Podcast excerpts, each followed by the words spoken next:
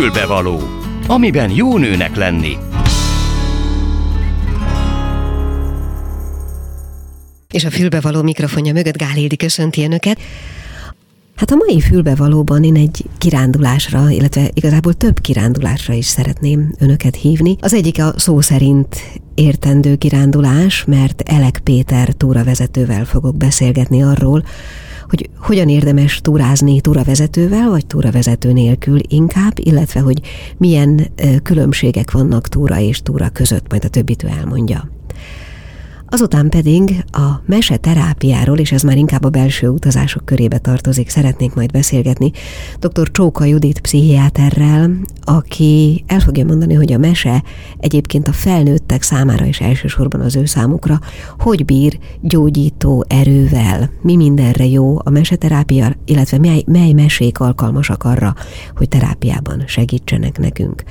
Végezetül pedig még mindig a belső utazás jegyében dr. Erdő Enikő írásszakértő grafológussal szeretnénk beszélgetni arról majd, hogy az írásszakértés, illetve a grafológia milyen rengeteg izgalmas, érdekes tudnivalóra világít rá, hogyha az embernek ránézünk az írásképére, ránézünk az aláírására, hogy a, ha hiszik, ha nem, nem csak arra alkalmas, hogy feltérképezzék egy-egy embernek a személyiségét azok, akik ehhez értenek, hanem fordítva is egy megváltozott írás meg tudja változtatni a személyiségünk bizonyos jegyeit is. Na hát szerintem ez egy külső-belső utazásra alkalmas terület lesz ez a mai műsor, illetve, hogyha lesz rá időnk, akkor hoztam önöknek még egy icipici népmesét is, ami talán a meseterápia egyik eszközéül alkalmas lehet, bár csak akkor fogom felolvasni, hogyha erre idő van. A Klubrádió női magazinja tényleg fülbevaló. Elek Péter túravezetőt köszöntöm most a vonalban, hiszen ugye kitört a nyár, elmehettünk kirándulni túravezetővel vagy nélküle. Nem tudom, hogy mennyivel van egyszerűbb dolgunk túravezetővel. Én bevallom, hogy túravezetővel még olyan nagyon sokat nem kirándultam, ha csak nem úgy, hogy baráti körben van, aki kinevezte magát annak, de gondolom, hogy ez nem teljesen ugyanaz, mint ami a te szakmád. Miért jobb túravezetővel részt venni egy ilyen eseményen, mint nélküle egy térképpel, meg mondjuk egy kutyával? Talán azért egyszerűbb túravezetővel, mert nagyon sokan vannak olyanok, akik alapvetően el tudnának túrázgatni egyedül mondjuk ismeretlen helyeken, de nem biztos, hogy uh, tudják, hogy milyen rejtett látványosságok vagy, vagy látnivalók vannak azon a részen.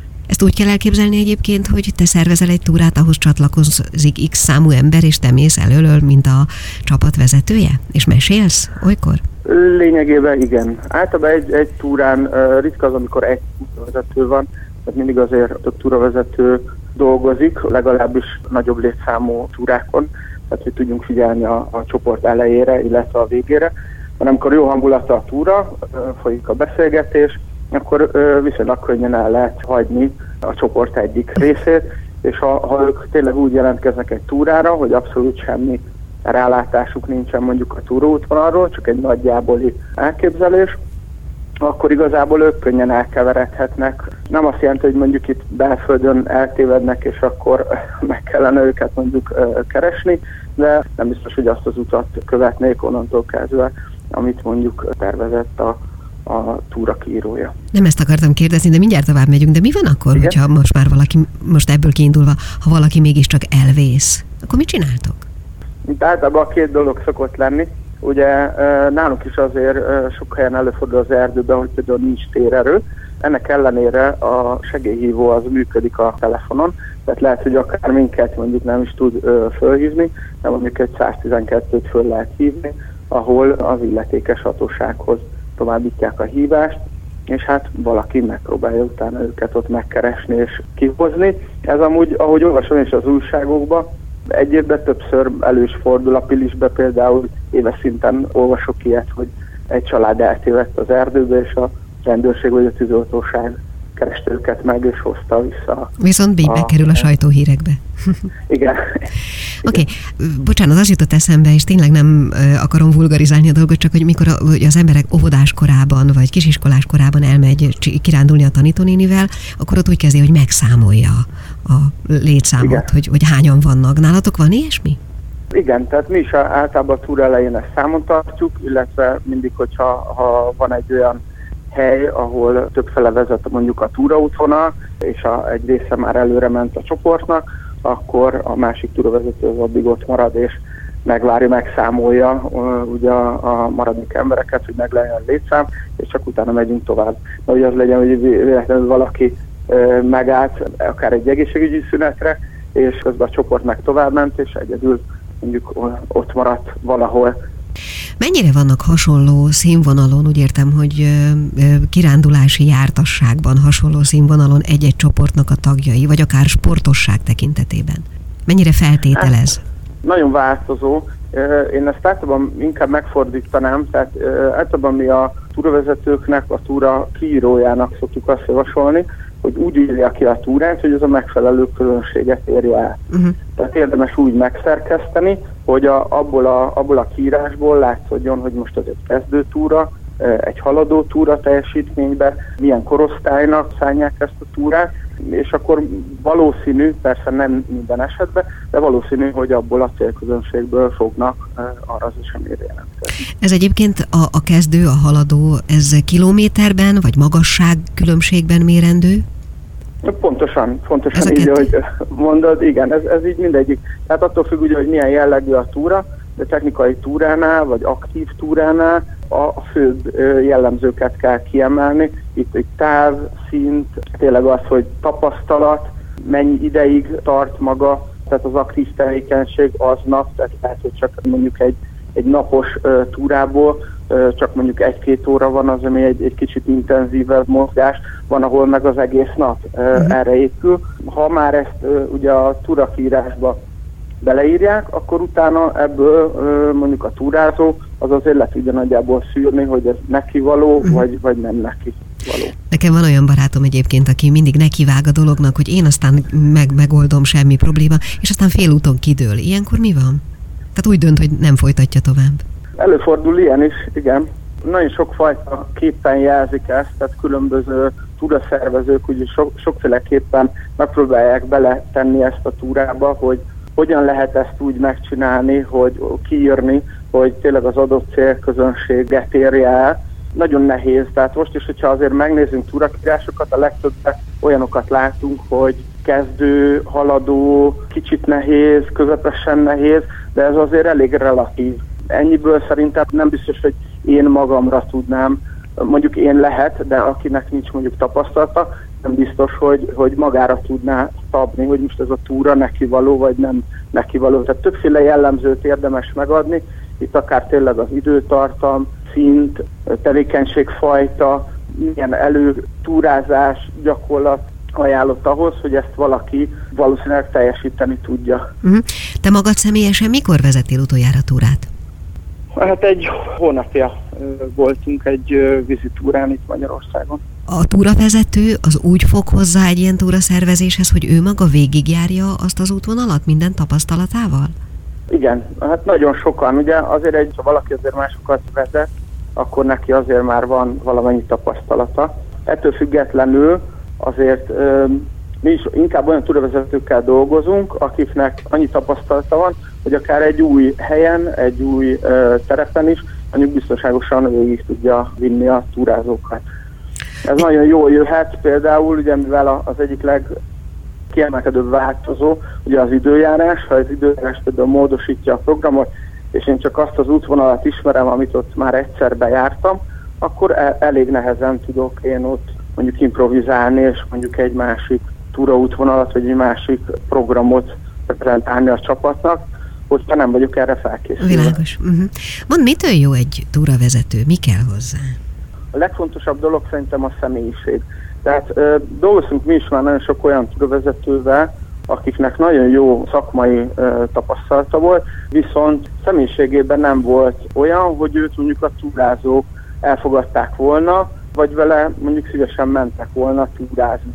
Ezért inkább azt szoktam mondani, hogy meg kell lenni hozzá a személyiségnek, az, hogy téged a, a túrázók szeressenek, szeressenek elmenni vele túrázni, és utána kell természetesen a szakmai tapasztalatnak meglenni, az, az meg olyan, hogy igazából kell, hogy meglegyen, és akkor lesz valakiből szerintem jó túravezető. De is ez egy szakmai kapcsolat inkább, most ez persze egy bután hangzik azokkal, akiket vezettek, vagy, vagy akár magánkapcsolódás is lehet. Hát nyilván én azt gondolom, hogy nyújtom a kezemet, húzzál föl, segíts egy kicsit, elkezdek veled sztorizgatni, beszélgetni, mesélgetni. Szóval hogy ebből, ebből akár magánkapcsolódás is alakul? Hat. Nem, szerintem magánkapcsolódás is. Én, én azt mondom, hogy aki, aki azért egy közösségi túrára jelentkezik, alapvetően, alapvetően ott neki nem is a, a, a tevékenység a legfontosabb szempont, mert azért az ember főleg egyszerűbb túrákra el tudna menni akár egyedül is, vagy baráti társasággal. Én úgy veszem észre, hogy azért a nagy része, aki például jelentkezik túrákra, ő inkább azért jelentkezik, mert egy közösséggel, egy baráti társasággal szeretne menni túrázni. Akár barátkozni, akár új embereket megismerni, és közben egy, egy olyan tevékenységet folytatni, amit alapvetően szeret. Neked szoktak udvarolni? hát, Előfordul? Nem tudom, nem tudom, hogy szoktak-e udvarolni.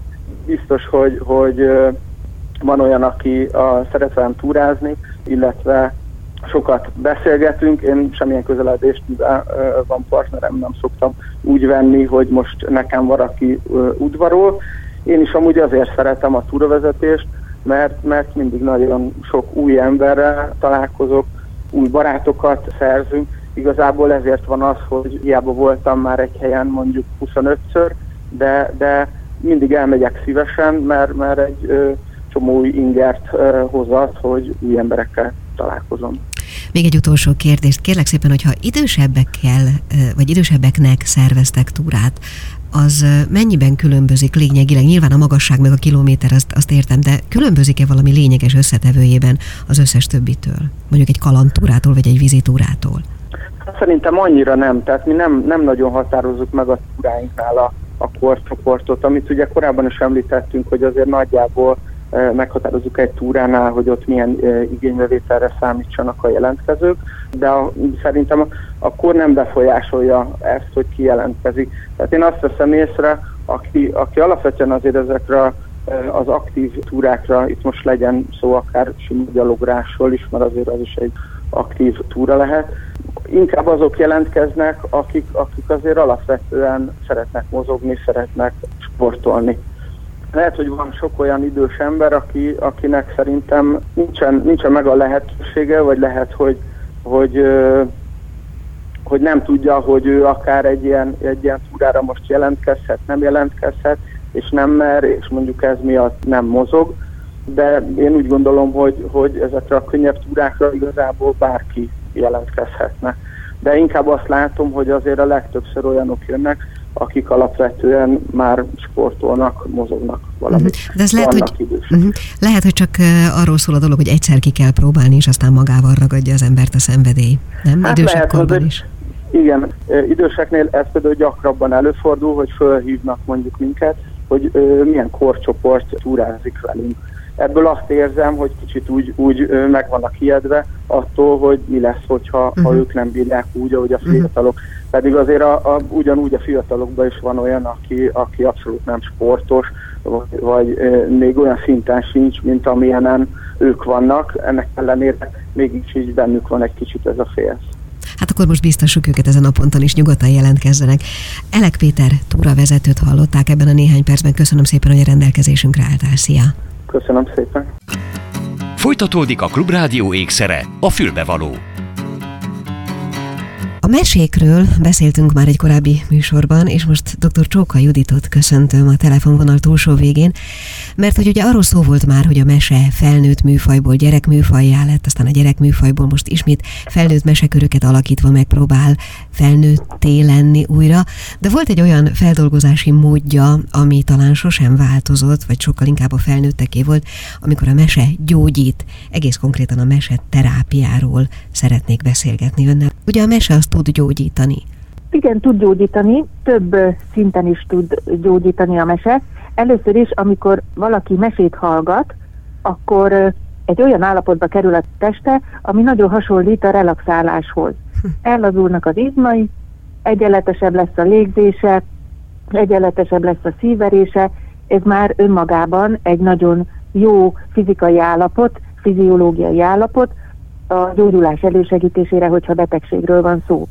A másik része a mesének nyilván a történet, és hogyha meseterápiáról beszélünk, akkor a meseterapeuta olyan történetet választ ki, ami segíti a hozzáfordulónak a problémájának a megoldását, illetve rálátását az életére, vagy kapcsolatot keres a mese története és a, és a saját élete között, és ráébredhet olyan dolgokra, amiket eddig esetleg nem látott, vagy másképp gondolt, másképp értékelt az életében.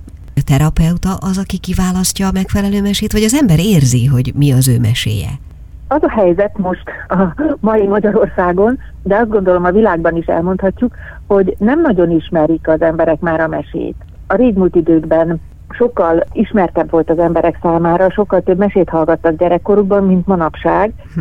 És ezért aki felnőttként kerül pszichológushoz vagy meseterapeutához, nincsen feltétlenül olyan meséje, amit ő gyerekkorában hm. hallgatott, vagy ami nagyon tetszett neki. Ez egy külön szakasza a meseterápiának, amikor, amikor megtanulunk mesét hallgatni, megtanuljuk azt, hogy hogyan ö, lehet kapcsolatot teremteni az életünk történései és a mese eseményei között. Uh-huh. Tehát ez az első lépés. És igen, van olyan, hogy a páciens maga választja ki a mesét, amit ő úgy gondol, hogy ő neki az a, az a meséje, de a legtöbb esetben a meseterapeuta dolga az, hogy kiválassza azt a mesét, ami a páciens problémájához illeszthető. Uh-huh. A mese mi, mitől alkalmas erre az egészre? A szimbolikája miatt, a szimbólum rendszere miatt, vagy egyszerűen vannak olyan titkai, amiket föl kell fejteni ahhoz, hogy megértsük? Mindegyik, de leginkább azt gondolom, hogy azért nagyon hatékony a mese, mert az emberiség bölcsessége sűrűsödik benne. Hm. Tehát a kollektív tudattalanunkban benne vannak ezek a mese elemek, és ezért nagyon rezdül rá a lelkünk. Rezdül azokra az élethelyzetekre, amit a mese hoz, mert ismerősek számunkra valamiért, illetve hát azért, mert, mert ahogy Jung meghatározta a kollektív tudattalan fogalmát, abban megtalálhatók ezek a mitikus, mesebeli alakok, történetek, események. És ez, a, ez az ismerőség érzése, ez felkelti az érdeklődését a mesehallgatónak, illetve a meseolvasónak, és egyre inkább a mélyére kíván látni ennek, annak a történetnek, amit olvas. Uh-huh. A mese maga egyébként megoldást is kínál, tehát a, a történetnek végén a nem tudom, a legkisebb királyfiból lesz uh-huh. a mhm. király kisasszonyt elnyerő király, vagy, vagy arra a saját személyes életünkben magunknak kell rájönnünk? Megint csak azt tudom mondani, hogy mind a kettőt. A mesék általában megoldást is kínálnak az adott élethelyzetre, Viszont vannak olyan mesék, amikben nincsen meg ez a boldogság, hanem csak helyreáll egy bizonyos egyensúly, ami a mese elején felbomlott. Ezekben a mesékben nem, nem maga a mese nyújt megoldást, hanem hogyha elgondolkodunk a mese eseményein, akkor megtalálhatjuk, hogy a főhős helyébe vajon mi más lehetett volna csinálni azért, hogy ne következzen be az a tragédia, vagy az a nehézség, ami aztán nem engedi, vagy nem engedte meg a mesélősöknek, hogy boldogok legyenek. Uh-huh. Egy-egy ilyen foglalkozás az, az úgy működik, hogy én megismerkedek a mesével, elkezdek vele dolgozni, és mondjuk a foglalkozás végére születik valami út, vagy pedig úgy inkább, hogy, hogy érlelődik a dolog a fejemben, álmomban, eltelik egy csomó idő, és egyszer csak valahonnan a mélyből előjön egy, egy megoldás, vagy egy megoldásnak látszó út. Csoportos helyzetben gyorsabbak lesznek a folyamatok, mert mindenki ö, hozzáteszi a maga gondolatát a mesével kapcsolatban, azt teszi hozzá, ami, ami őt érintette meg, vagy amit ő gondol tovább abból a történetből, ami elhangzott. Ilyenkor a beszélgetés során ráébredhetünk nagyon hamar esetleg a saját történetünkre, vagy a saját életünkben előforduló problémára a mese kapcsán, és ez segíthet de általában az szokott történni, hogy ugyan vége van a foglalkozásnak, de a mese mégis ott marad velünk, és a hétköznapi életünk során, ahogy teszünk, leszünk, felfelbukkan egy részlet, vagy egy, egy gondolat belőle, ami aztán foglalkoztatja az embert, és ezáltal is tovább haladhat az ő megkezdett útján. Egyéni terápiák során az szokott történni, legalábbis ahogyan én dolgozom a mesékkel, hogy odaadom a mesét leírt formában a páciensnek, és akkor ő elolvassa, gondolkodik rajta, és aztán, mikor legközelebb jön az ülésre, akkor megbeszéljük, hogy hova jutott, illetve mivel nem tudott mit kezdeni a meséből. Lassanként alakul ki a válasz, vagy lassanként alakul ki a felismerés a mese kapcsán. De vannak olyanok is, volt már olyan tapasztalatom is, hogy elmeséltem egy mesét, és az abban a pillanatban megvilágította a, a hallgatóságnak a, a probléma lényegét. Uh-huh. Az elején mondta ennek a beszélgetésnek, hogy ugye az ősi tudást, meg bölcsességet tartalmazzák ezek a mesék. Csak a népmesék alkalmasak erre a gyógyító funkcióra, vagy más is? Azt gondolom, hogy rendkívül jó műmesék is születnek, és ezeket is fel lehet használni meseterápiás célból. Én például a Lázár Ervin Nagyra vágyó Fekete Rigó című meséjét szoktam gyakran használni a pszichiátriai betegeknél, mert az nagyon képletes és szemléletes formában mutatja meg, hogy mennyire nem, nem vagyunk őszinték és nem vállaljuk önmagunkat azért, hogy a többiek szeretetét elnyerjük, de más meséket is lehetne ugyanígy használni, ezekkel nincs tapasztalatom. Uh-huh. A népmesék annyival könnyebb anyagok, ha úgy tetszik, hogy nincsen szerzője, akivel még külön lehet foglalkozni, hogy ő milyen állapotban, tehát hogy milyen volt a lelkivilága, amikor ezt a mesét megírta. Különösen fontos Andersennél például, hogy az Andersen mesék nagyon szomorúak, nagyon uh, tragikusak általában, és uh, azt nagyon meg kell gondolni, amikor egy ilyen mesét választunk valakinek, mert átadja ezt a, ezt a szomorúságot, tragikusságot a mese, igen, ez most nagyon jó végszó ahhoz, amit egyébként a beszélgetés végén akartam kérdezni, hogy ugye nehéz időket élünk, főleg éltünk, uh-huh. talán az elmúlt másfél évben nagyon-nagyon sok uh, új, vadonatúj nehézséggel és helyzettel találkozva. Igen. Tapasztalta-e a saját terápiája vagy foglalkozásai során ezt, vagy ennek a lenyomatát? Természetes, nagyon-nagyon megviselődött mindenki a környezetemben ettől a, ettől a pandémiától, és mivel én kórházban dolgozom, így személyesen volt alkalmam megtapasztalni a kórházi dolgozók leterheltségét, meg a traumatizáltságot is, mert ugye olyan dolgozók is el kellett, hogy menjenek olyan munkahelyekre, ahol ez azelőtt sohasem jártak, akiknek meg kellett tanulni, hogy például a sürgősségi osztályon az vagy az intenzíven hogyan kell ellátni a betegeket. És ez nagyon nagy teher volt, és az is természetesen, hogy nagyon sok halált láttak, eznek a lenyomata azért, azért még mindig ott van, és jönnek egyre többen szorongásos és pánik jellegű tünetekkel. Ilyenkor a csoportban, amit kórházi dolgozók számára indítottunk, elsősorban az volt a cél, hogy a mese kapcsán inkább feloldódjunk, és rávilágítsunk az életnek más területeire is, ami oldja ezt a szorongást és a pánikot, ami ezzel kapcsolatos volt. Lehet olyan mesét mondani, ami erre a helyzetre, tehát egy konkrét mesét, erre a helyzetre segítséget nyújthat? Igen, az egyik kedvencem egy indiai mese, amit a csoportban is elmondtam, aminek az a nagyon fontos üzenete van, hogy ki lehet tartani, és a szavaknak nagyon nagy az ereje, mert arról szól a történet, hogy egy táncos társulat érkezik Gujarat királyságba, és hát nagy a tömeg, aki előtt előadást tartanak, ott van a király is, és hát a táncos nő tényleg híres és szép és sikeres, és hát táncolnia kell, mert mindig visszatapsolják, és látszik rajta, hogy fáradt, és akkor a táncmestere biztatja őt egy költői, tudós nyelven írt versikével is, és a versike így szól, hogy sok eltelt, egy kevés van még, tarts ki, és a dolgodat szépen tedd, ne add fel, szedd össze erődet, fényes jövő áll előtted. És ettől a táncos nő új életre kell, szinte és mosolyogva frissen folytatja a táncát, amivel természetesen nagy sikert arat. És aztán a táncmester körbejár a nézők között, mindenki annyi adományt ad, amennyit jónak gondol, és kiderül, hogy kire milyen hatással volt ez a, ez a versike, kinek hogyan változtatta meg az életét. Hát remélem, hogy ezzel is segítségére voltunk, vagy vagyunk most sokaknak. Nagyon szépen köszönöm dr. Csóka Juditnak, a meseterápiáról beszélgettünk. Köszönöm viszont hallásra. Köszönöm szépen én is. Nem sokára hírek, de a hírek után visszajövünk. Mi kell a nőnek? Egy fülbevaló. És ismét itt vagyunk, a hírek után folytatódik a fülbevaló. A következőkben pedig dr. Erdő Enikővel szeretnék beszélgetni, aki grafológus, írás szakértő, mi több mediátor is, egy kicsit arról, hogy tulajdonképpen ez egy olyan szakma, már is most a grafológiáról vagy az írás szakértésről beszélek, amit hol tudománynak tekintünk, hol határtudománynak, és szerintem akkor még most finoman fogalmaztam, tekintik sok minden másnak is. Én arról szeretném fogadni ebben a női magazinban, hogy ez mennyire női érdeklődésre számot tartó szakma? Bocsánat, hogy ezzel kezdem. Jó napot kívánok, üdvözlöm a hallgatókat. Úgy értve, hogy mennyire nők... Mely, mennyire női szakma, fogalmazunk így az egyszerűség kedvéért? Nem, nem. Én azt tapasztalom, hogy vegyesen, vegyesen, és nagyon sok olyan, tehát akitől például tanultam, a tudatalatti elemzésre is vonatkozó mérésen alapuló részét, az, az például Szirnai László, dr. Szirnai uh-huh. László, és azt tapasztalom, hogy nagyon-nagyon sok tudományos alapot férfiak fektettek le benne.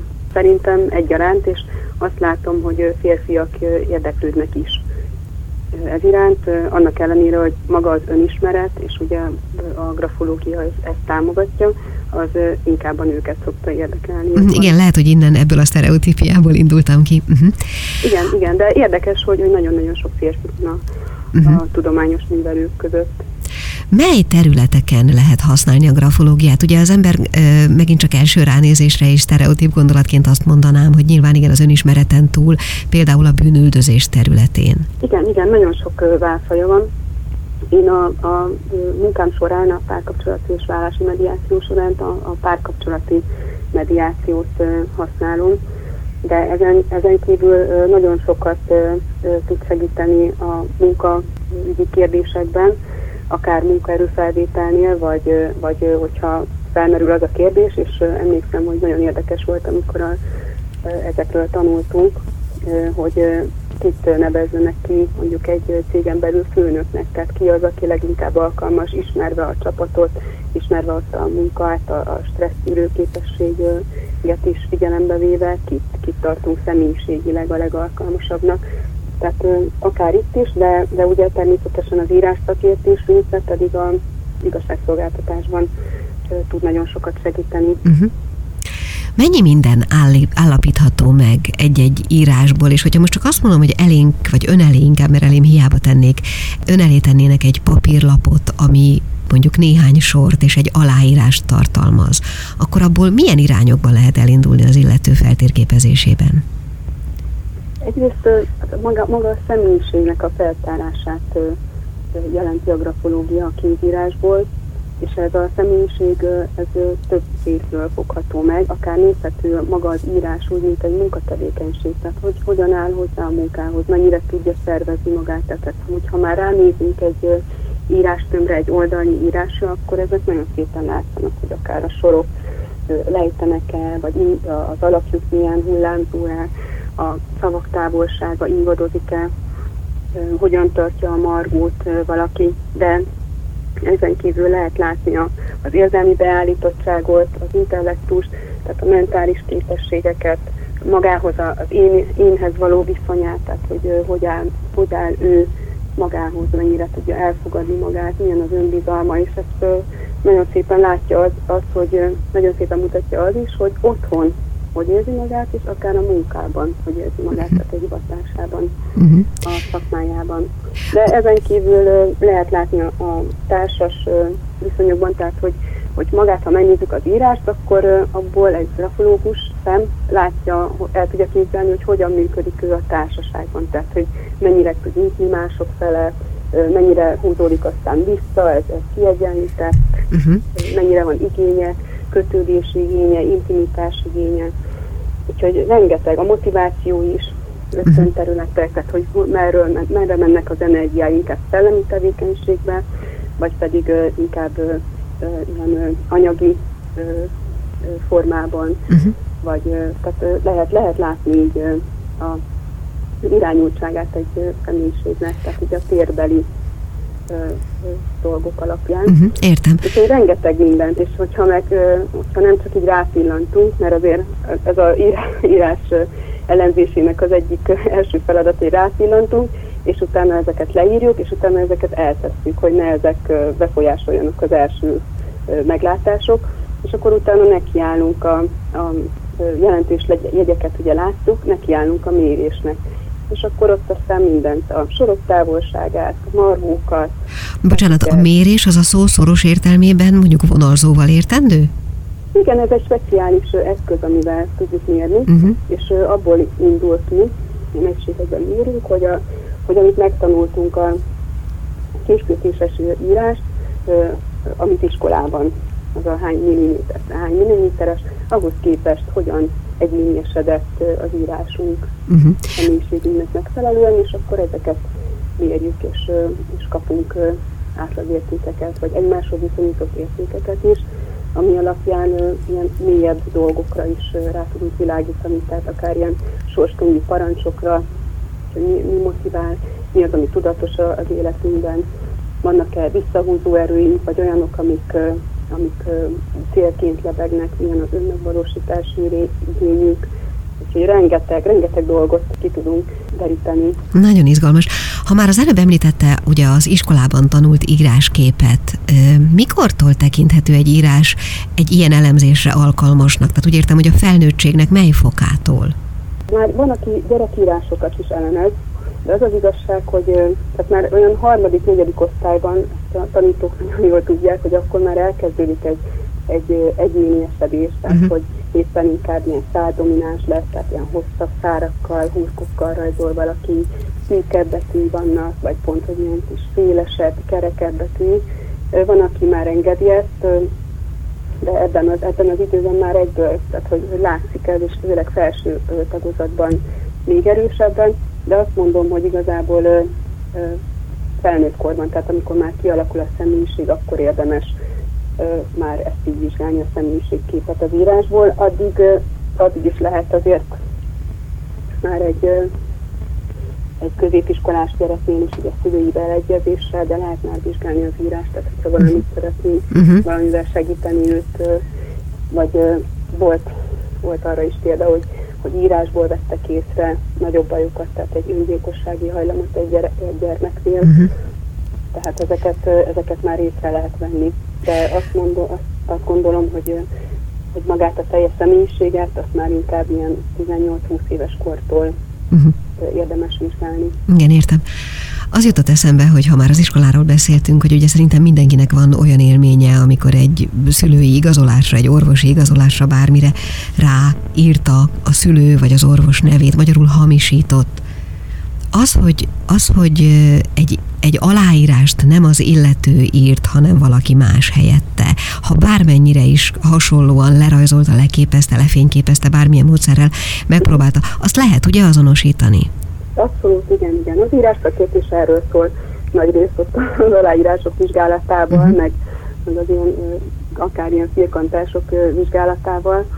Ott hát egyrészt lehet nézni, hogy, hogy adott, tehát hogyha van a magától, aki, akitől tudjuk, hogy a, a kézeredetet vizsgálunk, és megnézzük a, a tényleges személynek a, ugyanazt az írását, ezzel a vizsgált írással, akkor ott ilyen pici kis darabokra szedjük, tehát ilyen vonalakra uh-huh. az írást, és nézzük az azonosságot, de azon túl pedig uh, minden egyes, ugyanúgy, hogy a léptünk is más, a hangkordozásunk is más, van, a, van az írásunknak egy uh, nyomatéka, tehát hogy mennyire süllyed be akár a papír, vagy egy, hogy mennyire jelenik meg benne ilyen reliefnek hívják, így a vonalnak a tehát hogy, hogy milyen ritmusa van a vonalnak, hogy amikor felfele irányuló vonal, akkor egy kicsit, gyengébb, és a lefele irányuló az erősebb, és ez ilyen egyéni mindenkinek, hogy hova teszi a nyomatékot a, a mozgásába a papíron, és például ezzel abszolút uh, visszaigazolható, hogyha nem, nem az írta, hanem csak nézte össze, hogy akkor most hogy kell. Tehát nincs benne az a lendületesség, az a fajta uh, tolvonás, mint az eredeti írásban. Úgyhogy, úgyhogy ilyen kisebb jelekből is abszolút azonosítható. És egyébként az embernek az aláírása, az ugye a saját nevemet, amikor leírom, akkor nyilván a leginkább magamról fogalmazok. Abból más fajta dolgokra lehet következtetni, mint mondjuk egy, nem tudom, egy könyvből kimásolt szövegből? Igen, igen, igen, abszolút, és azért szoktunk kérni aláírást is minden egyes írás mintánál. Az aláírással a önmagunkról mutatunk egy képet uh-huh. kifelé, és hogyha ez nagyon díszített, vagy plusz még alá is van húzva, akkor azért mutatja, hogy, hogy mi van egy önérdék, önérvényesítő képességünk, uh-huh. hogy nekünk fontos, hogy hogyan nézünk ki, hogyha nagyobb az alá, nézzük azt is, hogy a mérete milyen például. Hogyha nagyobb az aláírás, akkor lát, nagyon sok sztárnál lehet látni, hogy, hogy nagyon nagy lesz az aláírás, tehát neki nagyon fontos így a, az ön, ön, vagy pedig pont kisebb, vagy ha nagyon balra megy, az is, az is ilyen gátló funkciókra utal, tipikusan a öngyilkosságra való hajlamnál is, meg ilyen, ilyennél is van, hogy egyszerűen balra túl az az írás. Szóval, hogy nagyon-nagyon sok minden, hogyha megjelennek ilyen plusz jelek, tehát azért akkor, akkor mondjuk, hogy valaki nagyon azonos önmagával, hogyha közel hasonló az írása, tehát egy kiírt mű szerepel aláírásként is, hasonló nagyságban, ahogyan írna természetesen. Uh-huh, uh-huh. Változik egyébként életünk folyamán az írásunk? Igen, igen. Nyilván a, a... érdemes is egyébként uh-huh. megnézni korábbi írásainkat. Hát egyrészt, ahogy a személyiségünk is érik, az annak is egyértelmű jelei vannak itt az írásban a, az érett személyiségnek, tehát olyan szempontból is változik, vagy pont, hogy lényeglátóbbak leszünk, vagy, vagy gyorsabb, más tempó, élettempóban élünk, akkor az írásunkon is látszik, egy, vagy a stresszjelek is megjelenhetnek egyértelműen egy írásban, tehát hogyha olyan életszakaszban vagyunk, és bizony megvannak az öregedésnek is, illetve különböző betegségeknek is a, az írásban a lenyomatai. Uh-huh. Tehát aha, hogy mondjuk egy megjelenő Alzheimer kornak például, vagy ilyesmi? Igen, igen, uh-huh. igen, egyértelmű. Uh-huh. Ilyen tremoros vonalak lesznek, más lesz a méret is, tehát a, egyébként a, a szem, szemüveg hordásnál is változik a méret is, uh-huh. meg a szabályosság az írásnál. Uh-huh. Szándékosan is tudom változtatni az írásomat? Tehát úgy értem, hogy ha én nem azt akarom, az szem, tehát akár a személyiségemen akarok változtatni valamit. Igen, igen, igen. igen. Tehát van, van kifejezetten ilyen irányzat, vagy ilyen területe a grafológiának, amely ezzel foglalkozik, hogy uh, hogyan tudunk visszahatni az író személyiségére, az ilyen írásváltoztatás. Tehát ha változtatom az írásomat, az változtat a személyiségemen hosszú távon? Igen, igen, oh. igen. igen. Hát ez nagyon érdekes. Jó. Igen. Ó, hát az a helyzet, hogy szerintem ebbe most bele tudnánk bonyolódni, és még nagyon sok mindenről tudnánk beszélgetni, de sajnos körülbelül ennyi idő állt rendelkezésünkre hanem nagy probléma. Esetleg egyszer egy későbbi műsorban én nagyon szívesen vendégül látnám önt személyesen. Lehet erre mód? Igen, igen, nagyon örülök neki. Későbbi alkalommal szerintem ezt még egy kicsit jobban boncolgassuk, jó? Dr. Erdő Enikő írás szakértő, grafológus, mediátor volt a vendégünk. Köszönöm szépen, hogy rendelkezésünkre állt viszont hallásra. Köszönöm szépen a lehetőséget és a figyelmet. Folytatódik a Klubrádió ékszere, a fülbevaló. És hát van itt még egy pici mese, ami a népmese kincsünkből való, a címe pedig az, hogy égigérő passzolj. Egyszer volt, hol nem volt, hetet-hét országon is túl, volt egyszer egy szegény asszony. Annak volt egy fia, meg egy kis tehénkéje. Egyszer úgy elfogyott az ennivalójuk, hogy el kellett a kis tehénkét hajtsák a vásárra, hogy eladják. Mondja is az anyja a fiúnak. Eredj, fiam, hajtsd el, de vigyázzám, hogy adod el, nehogy károsak legyünk benne. El is hajtotta a fiú a vásárra, hát mindjárt akadt is vevője. Megcsinálta a vásárt a fiú, elcserélte a tehenet egy szempaszújjal. Az anyja sírt keservesen, hogy a tehénkét ennyiért adta oda. De a fiú vigasztalta. Ne búsoljon, édesanyám. Azt mondta az özvegyember, aki megvette a tehenet, hogy még most este ültessem el, és meglátom majd, hogy mi lesz belőle. Elültette a kisfiú az ablak alá a kiskertbe a passzújt, de még vacsorázni se tudott, úgy várta, hogy mi lesz vele. Csak lefeküdt. Hát reggel, mikor felébredt, látta, kikelt a passzúj. Kinéz az ablakon, de nem is látta a tetejét. Kiment, és megnézte, de bizony ő kell, mert hiába bámulta. Nem látszott a teteje, mondta is az anyjának. Na látja, édesanyám, hát ennyit ér ez a passzúj, megyek, felmászom a tetejére. Az anyja mind kérlelt, hogy ne menjen, de ő csak elment. Délfelé indult, s ment felfelé a passzolyon. Addig ment, mendegélt, míg már olyan magasságban volt, hogy szinte szédült. Akkor egyszer csak elérte az égboltot. Hát ott az égbolton volt egy kis nyílás. Bekukucskál a fiús látott valami világosságot. Azt gondolta magában. A passzújnak elértem a tetejét, de most már szeretném megnézni, hogy mi van ott bent. Összeszedte hát a bátorságát, és belépett az ajtón. Hát látja, hogy ott nem messze van egy kis házikó. Gondolja magában, hát most már úgyis éjfél van, itt szállást kérek, s reggel megyek haza. Ahogy benyit, ott talál egy asszonyt. Felkérdi az asszony. Hol jársz itt, te kisfiú, mikor az én uram a hétfejű sárkány? Ha meglát téged, rögtön megesz. Jaj, könyörgött a kisfiú, hogy bújtassa el, mert ő úgy fél a sárkánytól. Kérdi az asszony. Éhes vagy, te kisfiú? Jaj, bizony, éhes én, felelt a kisfiú. Már tegnap se ettem semmit. Az asszony adott vacsorát a kisfiúnak, a kisfiú pedig megköszönte a szívességet. Na már, most rögtön bújjál el, mert jön haza az uram, s ha meglátja, hogy itt vagy, mindkettőnket megöl. De hova bújtassa a kisfiút? Behozza a dagasztóteknőt, beteszi az ágy alá, és aláborítja a kisfiút. Álmos volt, de úgy meg volt ijedve, hogy nem mert elaludni. Hát amikor az óra üti a tizenkettőt, támad nagy dörömbölés, zúgás, jön haza a hétfejű sárkány, s hoz egy fekete tyúkot a hóna alatt. Leteszi az asztalra, s mondja, tolj egyet. Hát rögtön tojt a tyúk egy aranytojást. A sárkány megint rákiáltott, tolj még egyet. Ameddig mondta a sárkány, addig mindig tojt a tyúk. De a sárkány nagyon éhes volt, asszony, vacsorát ide, kiabálta, ad az asszony vacsorát, vacsorázik a sárkány, mikor megvacsorázott, mondta a feleségének, hogy hozza oda a muzsikáját. Amint ott muzsikál, egyszer csak elkezd szaglászni. Te, asszony, hát miféle idegen szag van ebben a házban? Jaj, csak nyugodjék lelkem, muzsikájon nincs itt semmiféle idegen. Nekem rögtön add elő, különben széjjel téplek. Az asszony addig csitította, míg belenyugodott, s amint ott muzsikált, egyszer csak elérte az álom, s szép csendesen elaludt a sárkány. Gondolta magában az asszony, jó lesz neki is lefeküdni, mert mindjárt megvirad, és még nem is aludt.